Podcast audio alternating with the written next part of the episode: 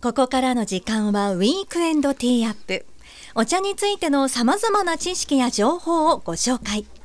昭和8年創業の老舗日本茶専門店、玉水園の専務取締役で、日本茶インストラクターの玉木幸男さんに、お茶の種類や入れ方、お茶の効能や歴史について、さらには日本文化や食の話題、様々な日本茶の魅力をご紹介していただきます。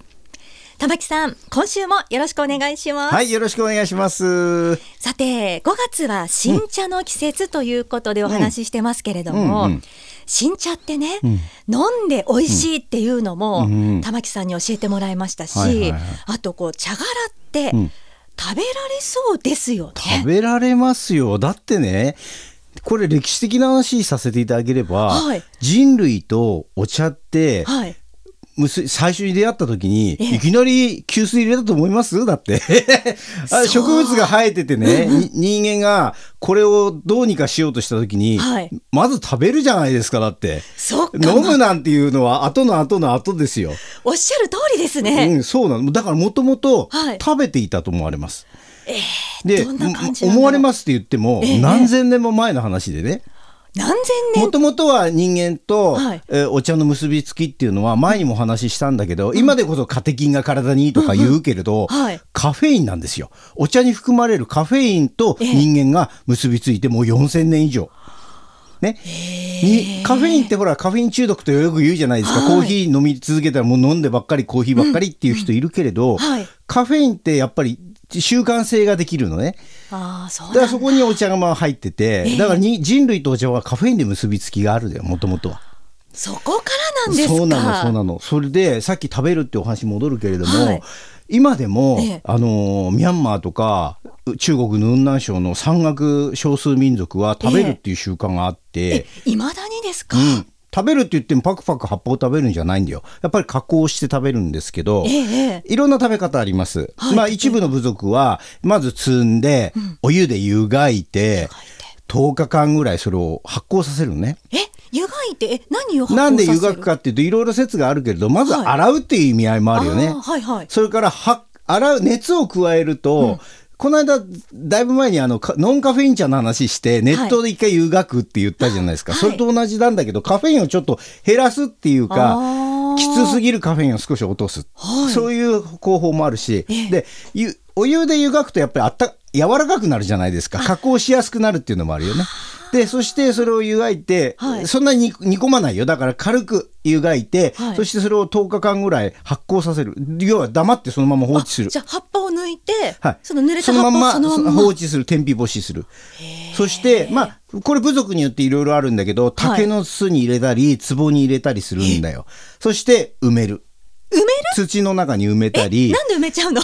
ややっぱり冷暗所っていう発想ですよ。あ、そっか。冷暗所に置くっていう意味もあるし。あそれからまあ部族によってはバナナの皮で蓋をしてええ。バナナの皮で蓋するとバナナってはい。すっごい食物繊維あってすっごい丈夫なんだよあの皮葉っぱって。それで蓋をして、はい。そして、え1ヶ月とか放置して開けて食べるあ、飲むんじゃないんだ、やっぱり。そうそうそう。今でも食べ発酵してるから、はい。まあ僕もその部族のとこ行ったことはないのであれだけど、ええ今でもそうやって食べてるところもあります。まあごくごく少数民族ではありますけどね。ええ玉木さんも、そういったものを食べたことはあるんですか？僕はそこまでのとこには行ったことはないけれど、はい。お茶はさっき食べれますよって言ったけど、ええ今でも新茶とか、はい。こう急須で入れた後特はい。に新茶は柔らかいから、はいその茶殻を、えええー三杯酢をかけたり、ごまであいたりして食べますよ。えどんなお料理？えすごいですね。ええ、あそうしたらね、はいえっ、とこの間私ちょっと話後にしようかなと思ってたんだけど、はい日本茶インストラクター協会で毎月5月に、えええー新茶の生茶を使う料理教室っていうのをやってるよ。やってるのよ。新茶生派研究会っていうんだけど、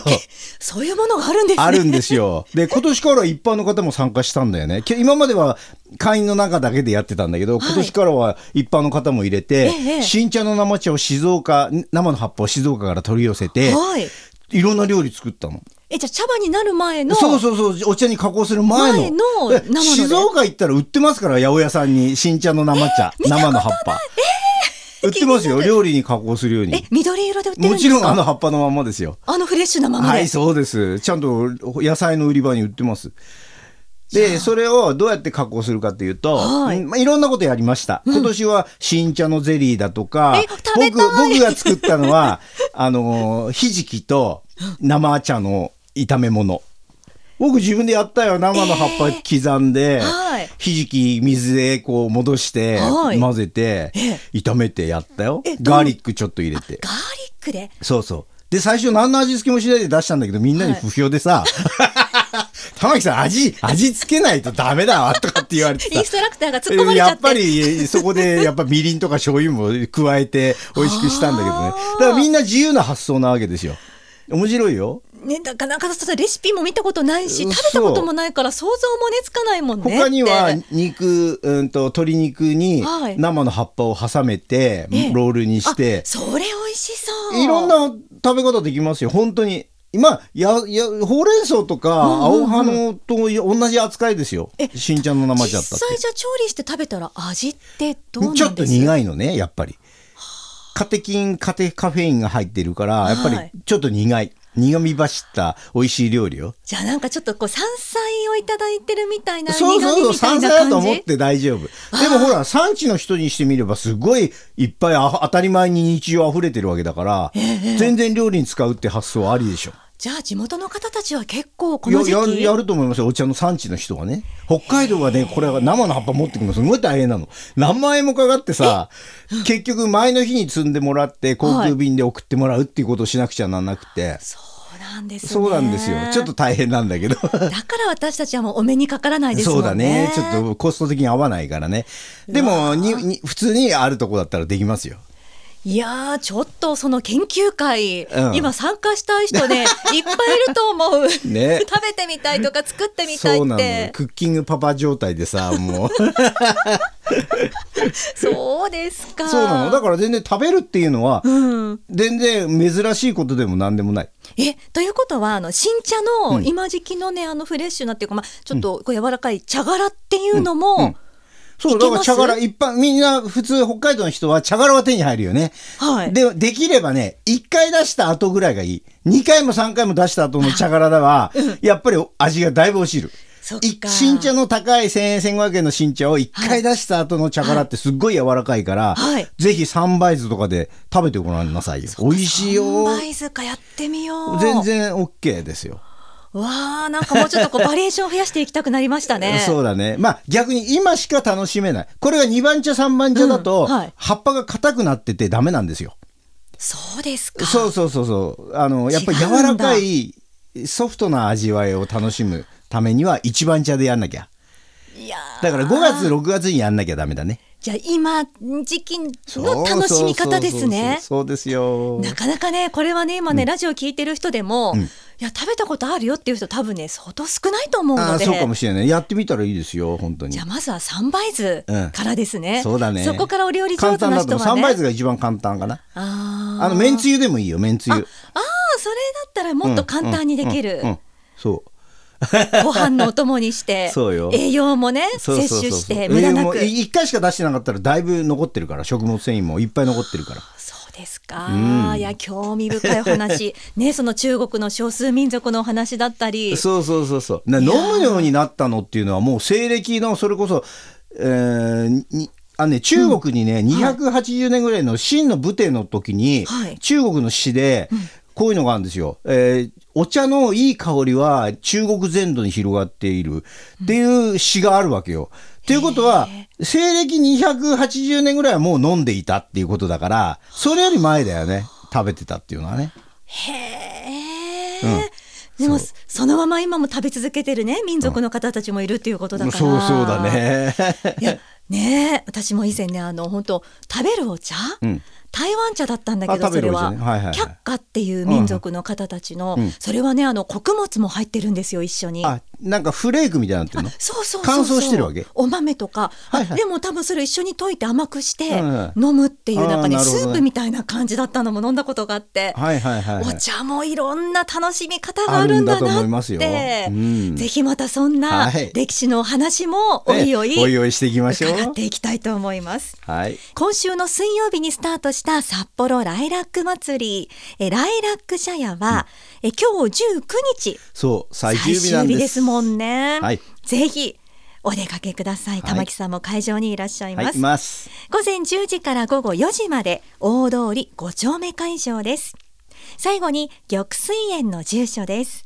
札幌市中央区南一条東一丁目一番地営業時間は月曜から金曜が午前8時から午後6時まで。